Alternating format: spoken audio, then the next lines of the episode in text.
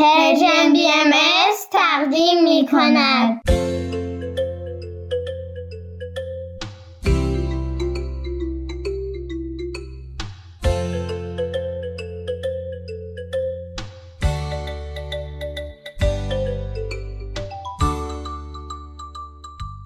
سپیدار و ویز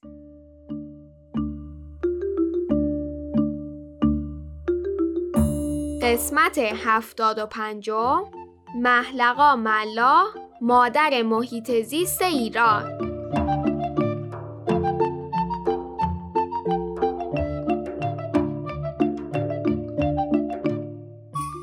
سلام بچه ها وقتتون بخیر حالتون چطوره؟ خوبید؟ خوشید؟ امروز دوازدهم مرداد ماه 1402 خورشیدی و سوم اوت 2023 میلادیه شما به برنامه سپیدار و ویز گوش می‌کنید. خب راستشو بگم این چند روز اخیر برای من جز هیجان انگیزترین روزای زندگیم بود. وای آره واقعا. حتی از حرف زدن با مردم فضا و گوی جهان نما هم هیجان انگیزتر بذارید مثل قصه ها ماجرا رو شروع کنیم.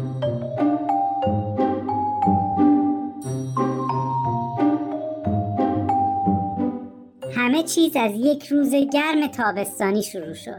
وقتی که من خیلی حوصلم سر رفته بود و بالاخره تصمیم گرفتم حرفی که مدت ها بود بهش فکر می‌کردم و با ویز مطرح کنم. حالا شاید بپرسید چرا مدت ها برای اینکه هی نگران بودم ویز در جواب سوالم بگه نه. اونطوری امیدم و از دست می‌دادم. کسی بود که دلم می‌خواست هر طور شده ببینمشون. چی شد که مطرحش کردی؟ دیدم نامشخص بودن موضوع داره اذیتم می‌کنه. شاید ویز در جواب بگه بله. و اون وقت من اگه نپرسم فرصتم رو از دست دادم. خدا رو شکر که فکراتو به ویز گفتی. حرف زدن همیشه خوبه.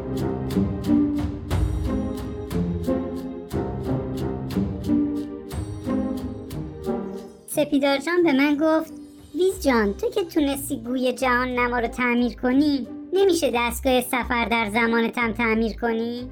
بعد اگر تعمیر شد می‌تونی چند نفر رو با خودت به سفر در زمان ببری؟ راستشو بگم به فکر خودم نرسیده بود.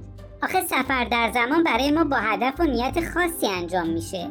تازه کلی هم ماجرا داره که مراقب باشیم چیزی رو در آینده یا گذشته دستکاری نکنیم. برای همین خیلی عادی نیست. منم کلا یادم رفته بود چنین دستگاهی همراه هم هست.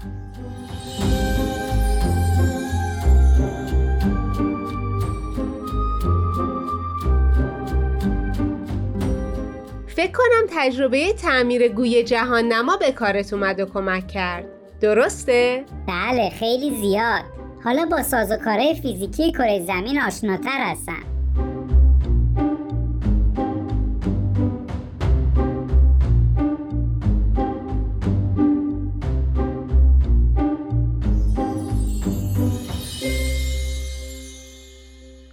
شنوندگان عزیز یه لحظه چشماتون رو ببندید و به دستگاهی برای سفر در زمان فکر کنید. این دستگاه تو ذهن شما چه شکلیه؟ چه تصویری میاد تو ذهنتون؟ باورتون میشه که ویزا هم سیاره یاش برای سفر در زمان به ماشین پیچیده که کلی سیم ازش آویزون شده احتیاج ندارن؟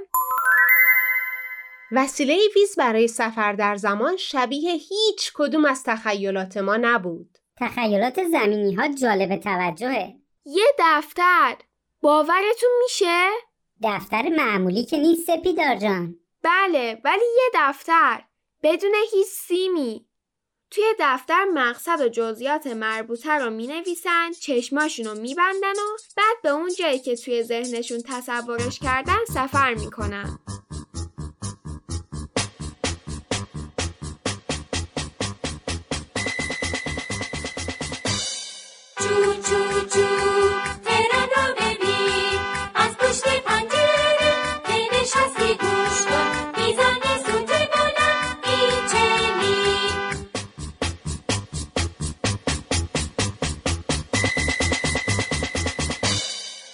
همونطور که از حرفامون متوجه شدید این هفته ما یه سفر در زمان رو تجربه کردیم.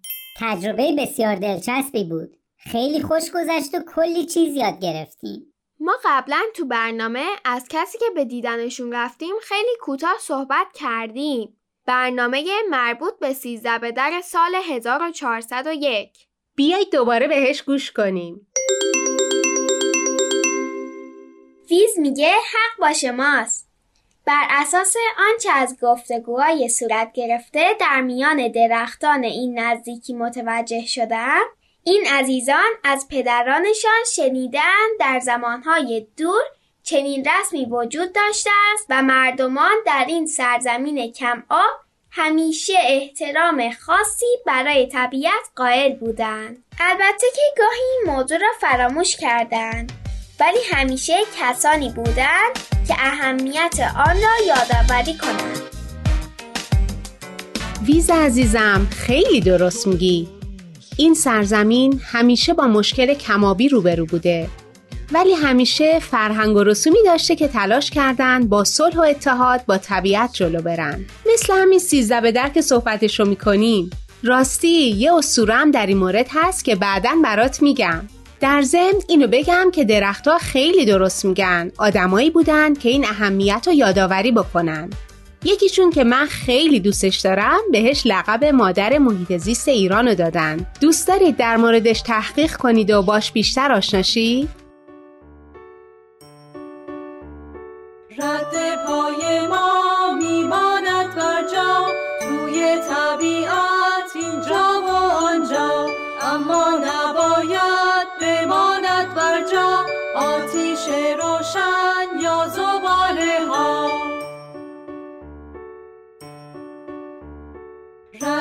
پای ما میماند بر جا.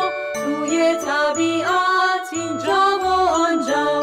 اما نباید بماند بر جا. آتیش روشن یا زباله ها.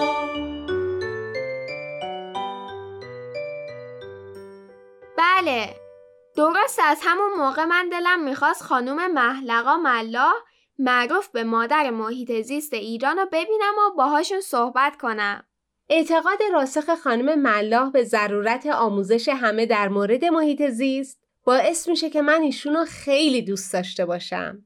خانم ملاح سال 1296 به دنیا اومدن و 104 سال زندگی کردن.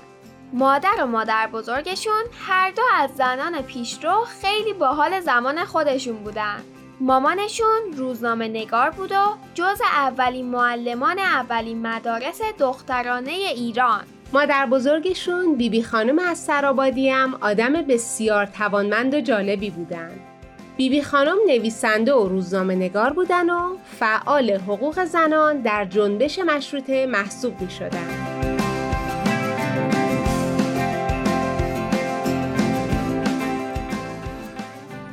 مادر محیط زیست ایران از چه خانواده دغدغه‌مند و خوشفکری میاد همینطوره. اونا تلاش کردند که زندگی خودشون و بقیه رو بهتر از قبل کنن. ولی بیایید به صحبتمون در مورد سفر هیجان انگیزمون ادامه بدیم. با تشویق سپیدار جان دفتر تعمیر شد و برای سفر در زمان آماده شدیم چنین تجربه باحال و خاصی بدون حضور بابا و فرهاد جون ممکن نبود فرهاد خیلی به محیط زیست اهمیت میده و با مشتری های مکانیکی مفصل در مورد اهمیت بازیافت حرف می‌زنه. پس یه روز پنج نفری دور هم جمع شدیم و ویز روز و زمان ملاقات ما رو تنظیم کرد. اول مهر سال 1392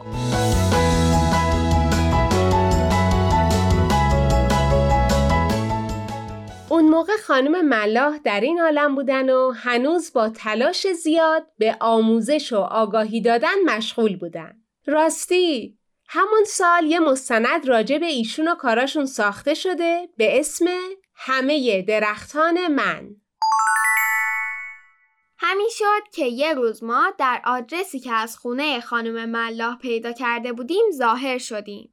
در زدیم و یه خانم سفید موی بسیار زیبا در رو برامون باز کردن ما در مورد اینکه از آینده اومدیم حرفی نزدیم ولی من نگران بودم که نکنه یه وقت با دیدنم بترسن اما ایشون با احترام ما رو به خونهشون دعوت کردن من گفتم که چقدر ایشون رو تحسین می‌کنم و از تلاشاشون برای حفظ محیط زیست تشکر کردم. ایشونم با لبخند به ما نگاه می‌کردن. من اونقدر در مورد خانم ملاح یا اونطوری که دوستاشون صداشون می‌کردن لقاجون مطلب خونده بودم و فکر کرده بودم که باورم نمی‌شد جلوشون نشستم. اصلا نمی‌دونستم چی بگم و چی کار کنم ولی فرهاد با اعتماد به نفس شروع کرد به تعریف کردن از باغچه محله. گفت و گفت. خانم ملاح با افتخار به همون نگاه کردن و آفرین گفتن. من از مشورتمون با اعضای باغچه محله در مورد ترویج کاشت درخت به جای خرید هدیه گفتم و ایشون خیلی خوششون اومد.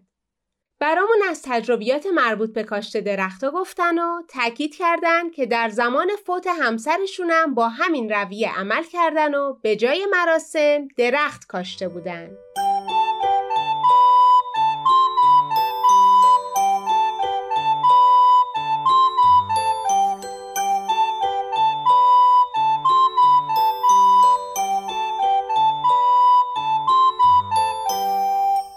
پرسیدم لقا جون چرا از دیدن من تعجب نکردید ایشون هم خندیدن و گفتن شما بوی درخت و سبزی میدی.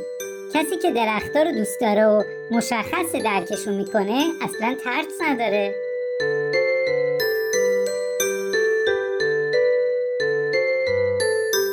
خانم ملاح به ما گفتن شرایط زمین بده و فریادش بلند شده. ما باید هوشیار باشیم و تا آخرین لحظه زندگیمون خدمت کنیم. و اینکه راه خودشون برای خدمت آموزش دادن به بقیه و آگاه سازی بوده و ما باید راه خودمون رو پیدا کنیم. تازه از جمعیت زنان مبارزه با آلودگی محیط زیستم برامون گفتن که چه راه سختی رو طی کردن و چقدر زحمت کشیدن تا همراه و همقدم پیدا کنن و برای بقیه از دقدقه هاشون بگن. من خیلی تو فکر رفتم که کاش ما هم یه انجمن داشتیم و همراهشون برای محیط زیست قدم بر می داشتیم یا به قول لقاجون خدمت می کردیم. لحظه ای که خیلی منو تحت تاثیر قرار داد وقتی بود که خانم ملاح به من و فرهاد و سپیدار نگاه کردن و گفتن بچه ها شما طبیعت رو نجات بدید برای من و پدر سپیدارم خیلی لحظه قشنگی بود. انگار که خانم ملاح از طرف طبیعت به همه بچه ها مأموریت می‌دادن.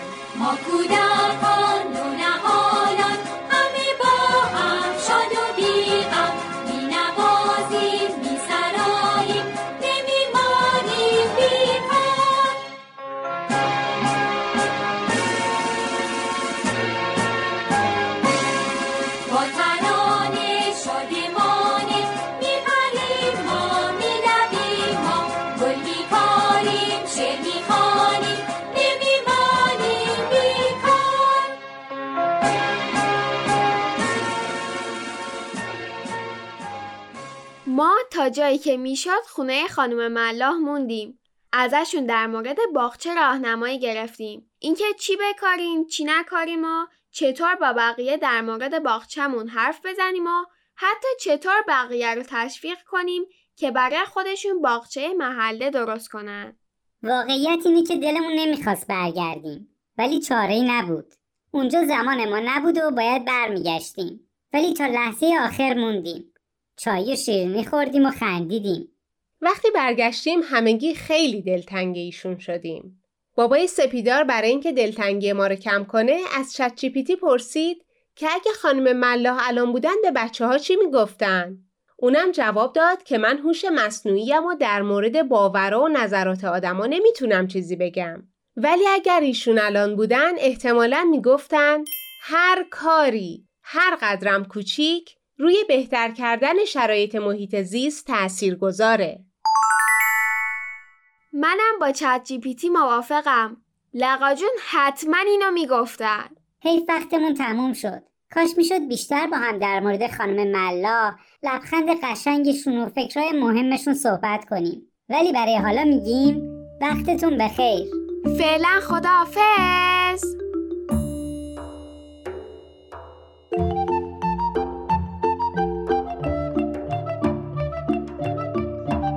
بچه ها جون بعد از شنیدن یه آهنگ به مداد نارنجی گوش می‌کنیم. بعد از اون نوبت می‌رسه به بزرگترای عزیز با دو برنامه مداد نارنجی فرزندم و کودکان منادیان صبح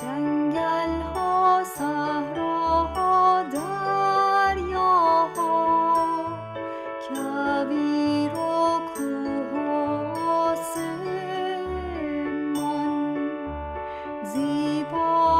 뻔뻔.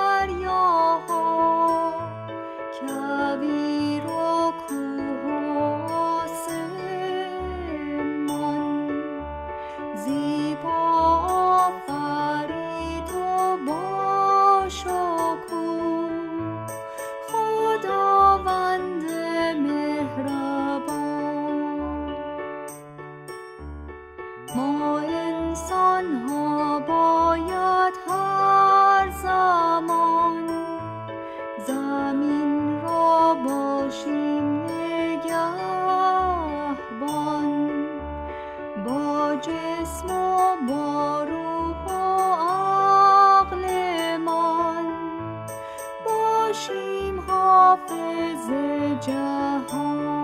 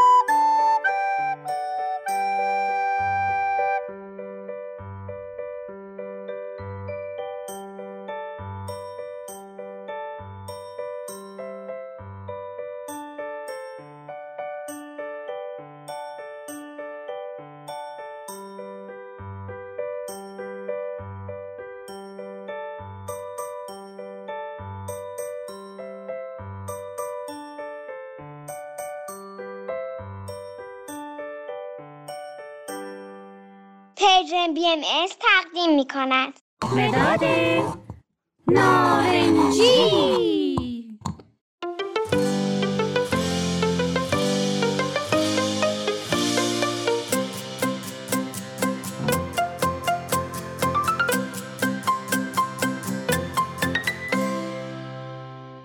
اسم من نارنجیه. متین منو خیلی دوست داره چون من رنگ موهاشم. موهای متینم مثل من نارنجیه.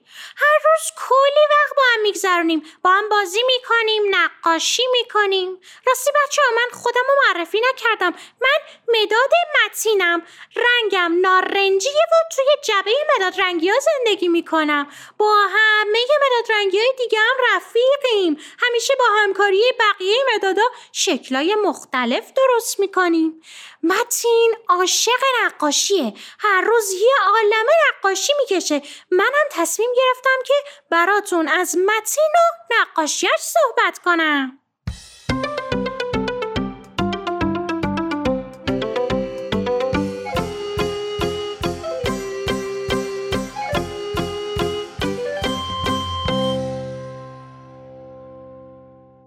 دیروز چند تا از دوستای متین اومدن که تو اتاق متین با هم بازی کنن. متینم عاشق مهمونه.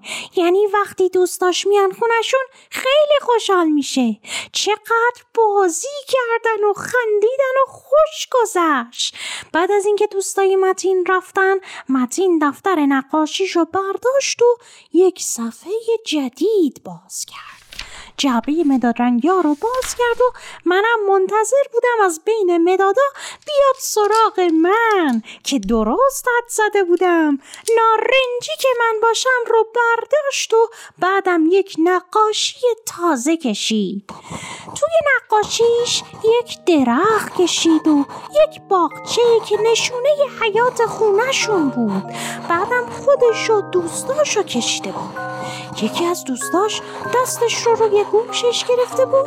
یکی دیگه روی صورتش لبخند داشت. یکی دیگه صورتش ناراحت بود. یکی دیگه هم دهنش باز بود. مثل کسی که خیلی تعجب کرده. فکر می‌کنین داستان نقاشیش چی بوده؟ داستان نقاشی راجع به اتفاقی بود که وقتی دوستاش اینجا بودن افتاده بود. الان براتون تعریف می‌کنم.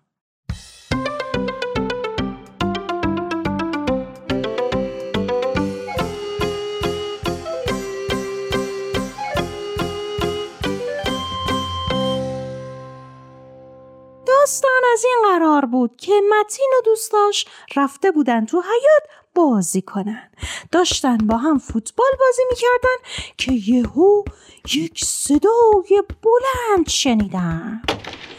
همه بچه ها ساکت شدن حرکت نکردن. هر کدوم یک حس متفاوتی داشتن. مثلا یکیشون ترسیده بود. یکی دیگه احساس تنهایی کرد. یکی دیگه از بچه ها کنجکاف شده بود. می‌خواست بدون صدای چیه. خلاصه هر کسی یک حسی داشت. بعد از مدتی متین از دوستاش پرسید فکر می‌کنین صدای چی بود؟ دوستاش همه مشغول به فکر کردن بودن. یکی گفت "م، شاید صدای تصادف بوده. دوست دیگه گفت شاید یکی از ماشینای بزرگ بوده که بوغ می‌زده. یه دوست دیگه ای متین گفت شاید هم آدم فضایی بودن. آخه بچه ها یکی از دوستای متین خیلی به نجوم و سیارات و کرات دیگه علاقه داره و فکر می‌کنه آدم فضایی وجود دارن. تصمیم گرفتن با مشورت مامان باباهاشون برن تو کوچه و ببینن صدای چی بوده. بچه ها شما فکر می‌کنین تصور کدوم یکی از بچه ها درست بوده؟ به نظرتون می‌تونن راجع به چیزی که ندیدن یا مشاهده نکردن نظر دقیق بدن؟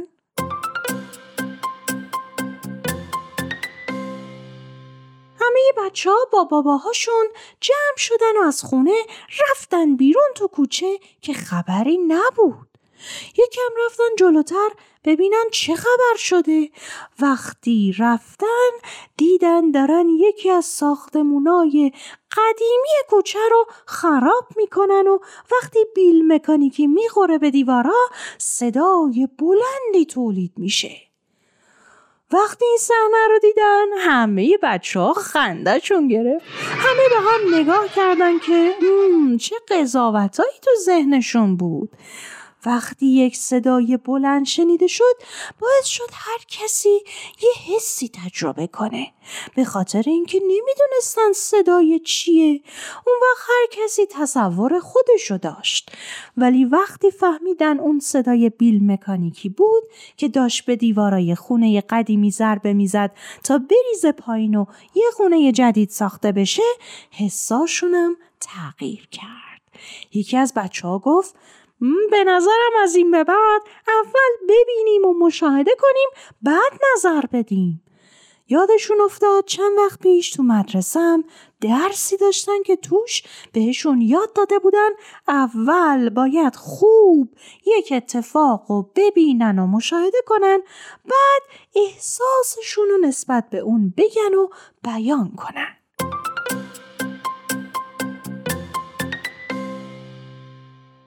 بچه حالا می‌خوام از شما یه سوال بپرسم. می‌تونین همین الان چشماتون رو ببندین و ببینین چه صداهایی میشنوین؟ خوب خوب گوش بدین. فکر کنین ببینین چه صداهایی هست. ممکنه هر صدایی باشه ها فرقی نمی‌کنه. بعد چشماتون رو باز کنین و برین دنبال صدا بگردین. سعی کنین مشاهده کنین. منبع صدایی که میشنوین رو پیدا کنین و ببینین چی باعث شده این صدا بیاد. حالا بگین از شنیدن اون صدا چه احساسی داری؟ خب دوستای خوبم داستان نقاشی جدید متین رو هم تو این قسمت با هم شنیدیم. تا یک برنامه دیگه که من مداد نارنجی بیام و یه داستان دیگه از نقاشی های متین براتون تعریف کنم. خدا نگهدارتون باشه!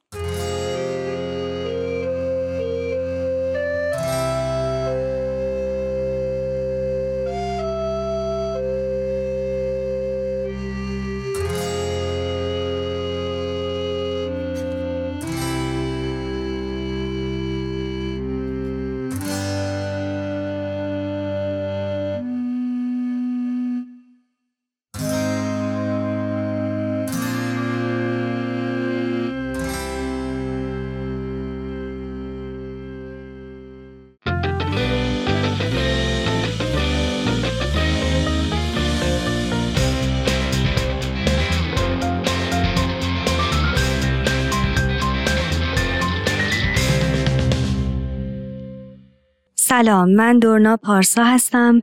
به پادکست مداد نارنجی فرزندم خوش اومدین. ما قصد داریم این پادکست رو به شکل همزمان با پادکست مداد نارنجی برای شما پخش کنیم. در حالی که با بچه ها درباره موضوعی صحبت می کنیم اینجا هم همزمان به همون موضوع ولی از دیدگاه والدین بپردازیم. این هفته در هر دو پادکست راجع به بیان احساس و نیاز صحبت می کنیم. مفهومی که درک و یادگیریش برای هر خانواده ای برای تقویت روابط متقابل لازمه.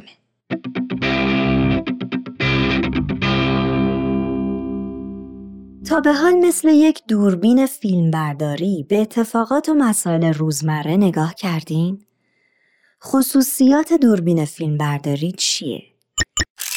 تصور کنین دوربین فیلمبرداری هستین و هیچ احساسی نسبت به اتفاقات اطراف ندارین. یکی از خصوصیات دوربین اینه که به اتفاقات بدون احساس نگاه می‌کنه. مثلا وارد خونه میشین و می‌بینین کفش فرزندتون روی میزه. کفشی که از صبح با اون به مدرسه رفته. این مثال یک نمونه مشاهد است که قضاوتی در اون نیست. یکی دیگه از خصوصیات دوربین فیلمبرداری مشاهده به طور کامل بدون هیچ گونه قضاوته. برای واضح شدن موضوع بیاین به یک مثال دیگه فکر کنیم. مثلا شما با خودتون میگید همسرم وقتی ظرف ها رو میشست به من گفت تو آدم عصبانی هستی. در قضاوت ما به افراد برچسب یا صفت میدیم. حتی صفات مثبت هم قضاوت هستند. استفاده از کلمات خیلی، همیشه، هرگز، خوب، بد و غیره مثال هایی هستند که در مواردی که ما قضاوت می کنیم زیاد به کار می بریم. قضاوت می‌تونه مفاهیم رو مبهم به اطرافیان منتقل کنه یا اینکه ممکنه باعث بشه درون ما دچار تضاد و بیگانگی نسبت به اطراف و اطرافیان بشه.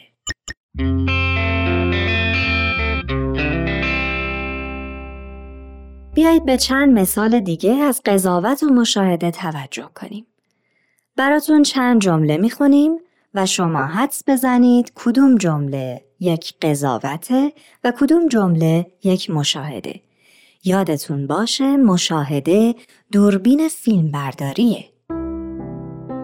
پدر من فردی شلخت است. مادر من دیروز لباسهاش رو روی مبل گذاشته بود. فرزند من قرقروه. فرزندم وقتی گرسنه میشه گریه می‌کنه.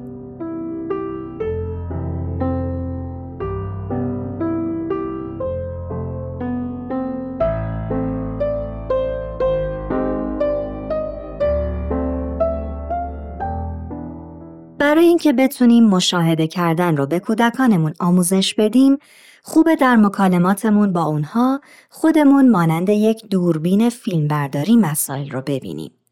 برای اونها همونطور بازگو کنیم و در عین حال سعی کنیم حسی که در صحبت وجود داره رو به اونها منتقل کنیم.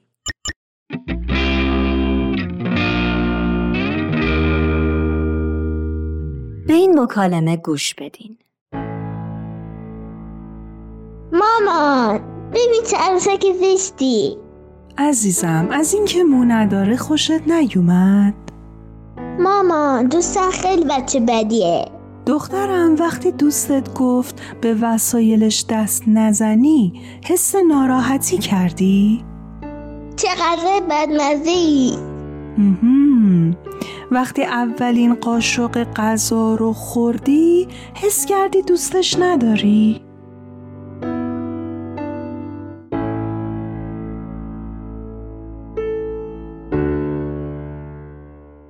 والدین عزیز، هرچه بیشتر با کودکانمون حرف بزنیم و اتفاقات رو به صورت مشاهده بیان کنیم، کودکان بیشتر یاد می‌گیرن که قضاوت نکنن.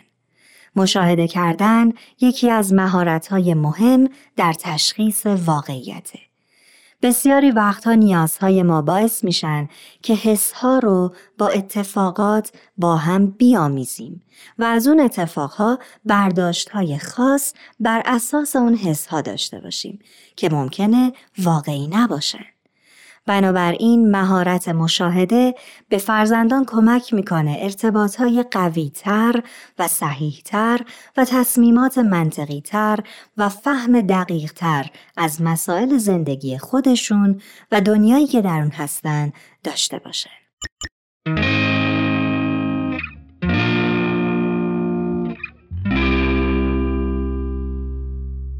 دوستان عزیز در پادکست مداد نارنجی فرزندم در این هفته هم به کمک یک داستان این مفهوم رو برای بچه ها معرفی کردیم.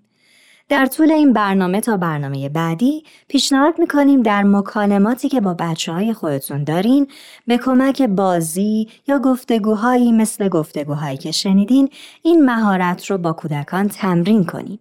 بازی های ساده مثل توصیف دقیق یک عکس یا مثلا اجرای پانتومیم ساده ای از یک عمل و صحبت درباره اون که چه اتفاقی افتاد بدون قضاوت می‌تونه نمونه هایی از این تمرین ها برای بچه ها باشه.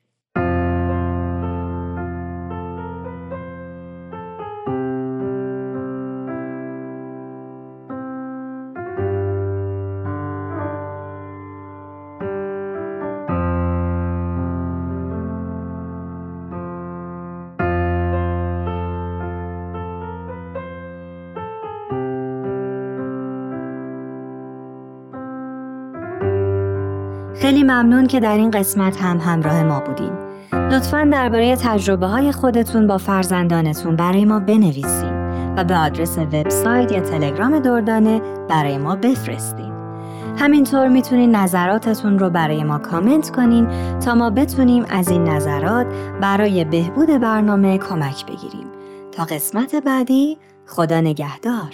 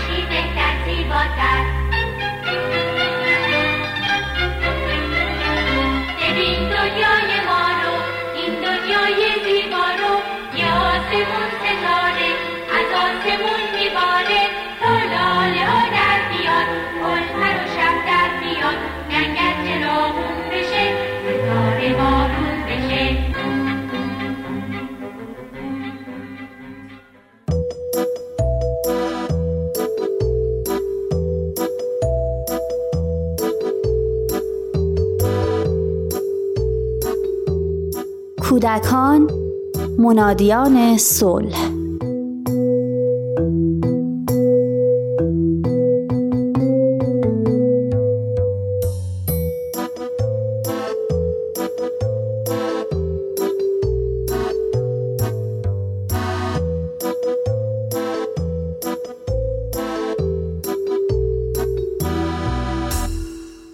نمی‌دونم باید از دست خودم کلافه باشم. به جون شوهرم نق بزنم یا پسرم رو مجازات کنم. چند روز پیش سر ساعت خوابیدنش کلی کلی بازی در آورد دیروز ظهر بدون اجازه من نشست پای بازی کامپیوتری و وقتی شاکی شدم گفت بابا بهم اجازه داده. الانم دوچرخش رو برداشته و اصرار می‌کنه که می‌خواد بره دوچرخه سواری. هرچی بهش میگم پسر گلم. هوا تاریکه. الان صلاح نیست بری. به خرجش نمیره که. از باباش خواستم که متقاعدش کنه. برگشته و میگه ای بابا اینقدر به این بچه سخت نگیر خانوم. تو این خیابون تا ده شب آدم میره میاد. دیگه از بحث کردن و توضیح دادن خسته شدم. دلم برای بچم هم میسوزه. هر کاری که می‌خواد بکنه بلا تکلیف میمونه. که بالاخره اجازه هست یا نه. اول از کی بپرسه؟ برای کدوم کارا به من بگه؟ برای کدوم یکی به باباش؟ چقدر نق بزنه تا بتونه ما رو راضی کنه؟ از نگاه و لحن سال کردنش که معصومانه منتظر تایید منه دچار سردرگمی میشم. بارها به خاطر اینکه دم هر مغازه‌ای برای خرید اسباب بازی، خوراکی، سیدی کارتون و یا بازی قشقرق راه انداخته به خریدا و کارام نرسیدم. با خودم می‌گفتم بزرگشه این کاراش رو تموم می‌کنه. اما حالا هم دقیقا همون ماجراها رو با قهر کردن و گریه و التماس های بیپایان سرم میاره. با اینکه خیلی دوست دارم باهاش وقت بگذرونم و بیرون برم ولی هر بار که تصمیم می‌گیریم برنامه بیرون از خونه داشته باشیم دچار استراب و تپش قلب میشم. گاهی وقتا بین من و پدرش گیر می‌کنه. گیج مات و مبهوت نگاهمون می‌کنه. یکی اجازه میده اون یکی میگه نه. واقعا از این وقتا متنفرم. از لحظاتی که با اون چشمای اصلی نگران و منتظر من رو ورانداز می‌کنه که این بار به قول خودش بهش گیر میدم یا نه بدم میاد. فکر می‌کنم این بحث و جدل و سردرگمی همیشگی خیلی روی حال هممون تأثیر گذاشته. شاید فردا شب باهاشون یه قرار صحبت بذارم تا با همفکری هم یه راهی برای این جنگ بی انتها پیدا کنیم.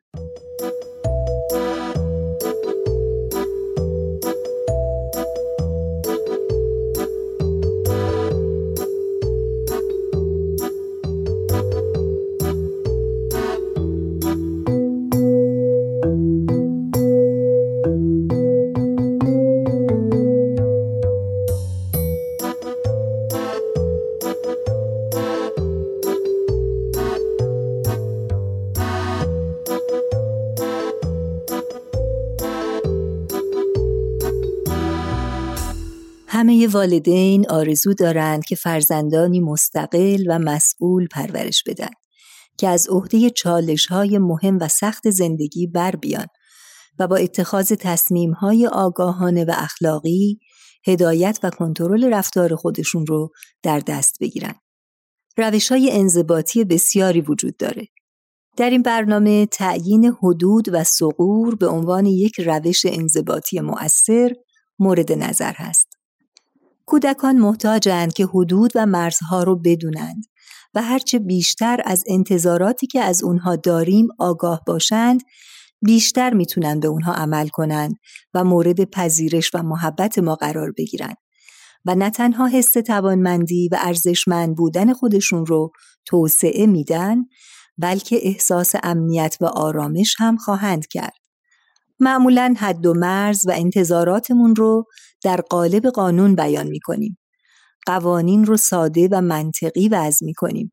تعدادشون رو محدود می‌کنیم سه یا چهار قانون درباره دلیل قانون با فرزندانمون گفتگو می‌کنیم و پیامد عمل به قوانین یا تخطی از اون رو با مشورت مشخص می‌کنیم لازمه بدونیم که بهترین راه برای ایجاد و تقویت یک رفتار تحسین و تمجید کردن هست. بهتر هر زمان که از کودکمون رفتار مناسبی سر زد دقیقا همون رفتار رو تحسین کنیم. نه اینکه تمجیدی چون دختر خوب به زبون بیاریم که هیچ رفتاری رو نشون نمیده و کودک متوجه عملی که مورد تشویق قرار گرفته نمیشه. مثلا از اینکه مداد رنگی هات رو بعد از نقاشی سر جاشون گذاشتی خوشحالم. حتی برای کاهش رفتارهای منفی هم میشه از تحسین استفاده کرد. مثلا از اینکه از کلمه لطفاً برای درخواست کردنت استفاده کردی متشکرم. صبر و حوصله و ثبات در استفاده از این روش عالی موجب خواهد شد که به زودی تعداد رفتارهای مثبت اون افزایش پیدا کنه. وقتی قانون می‌گذاریم همونطور که ذکر شد پیامد تخلف از قانون رو هم مشخص می‌کنیم. پیامد طبیعی رفتار بهترین پیامد هست. مثلا اگر حوله خیست رو روی زمین بندازی دفعه بعد باید با حوله کثیف خودت رو خوش کنی. اگر شام نخوردی گرسنه خواهی موند. در صورت لزوم بگذاریم کودکان پیامد طبیعی رفتارشون رو تجربه کنند. تکنیک وقفه یکی دیگه از روش های مؤثر برای اصلاح یک رفتار هست.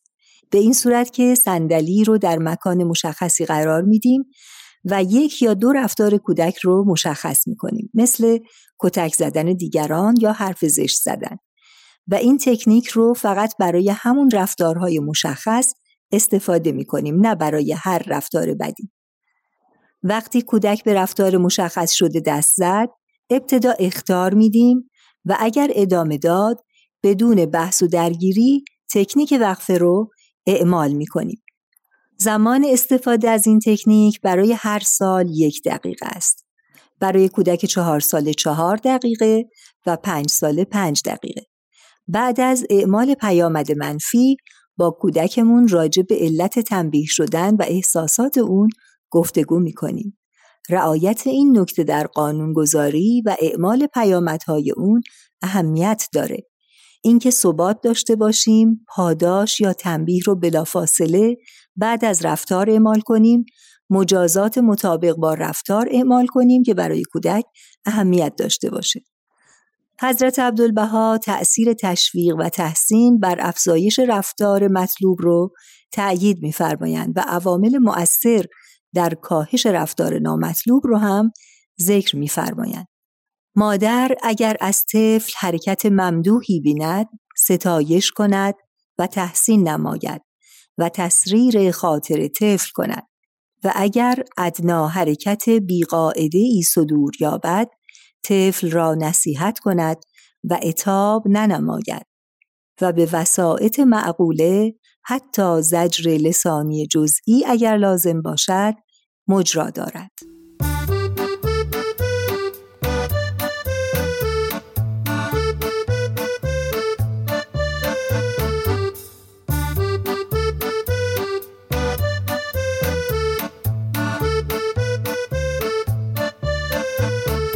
تهیه شده در پرژن BMS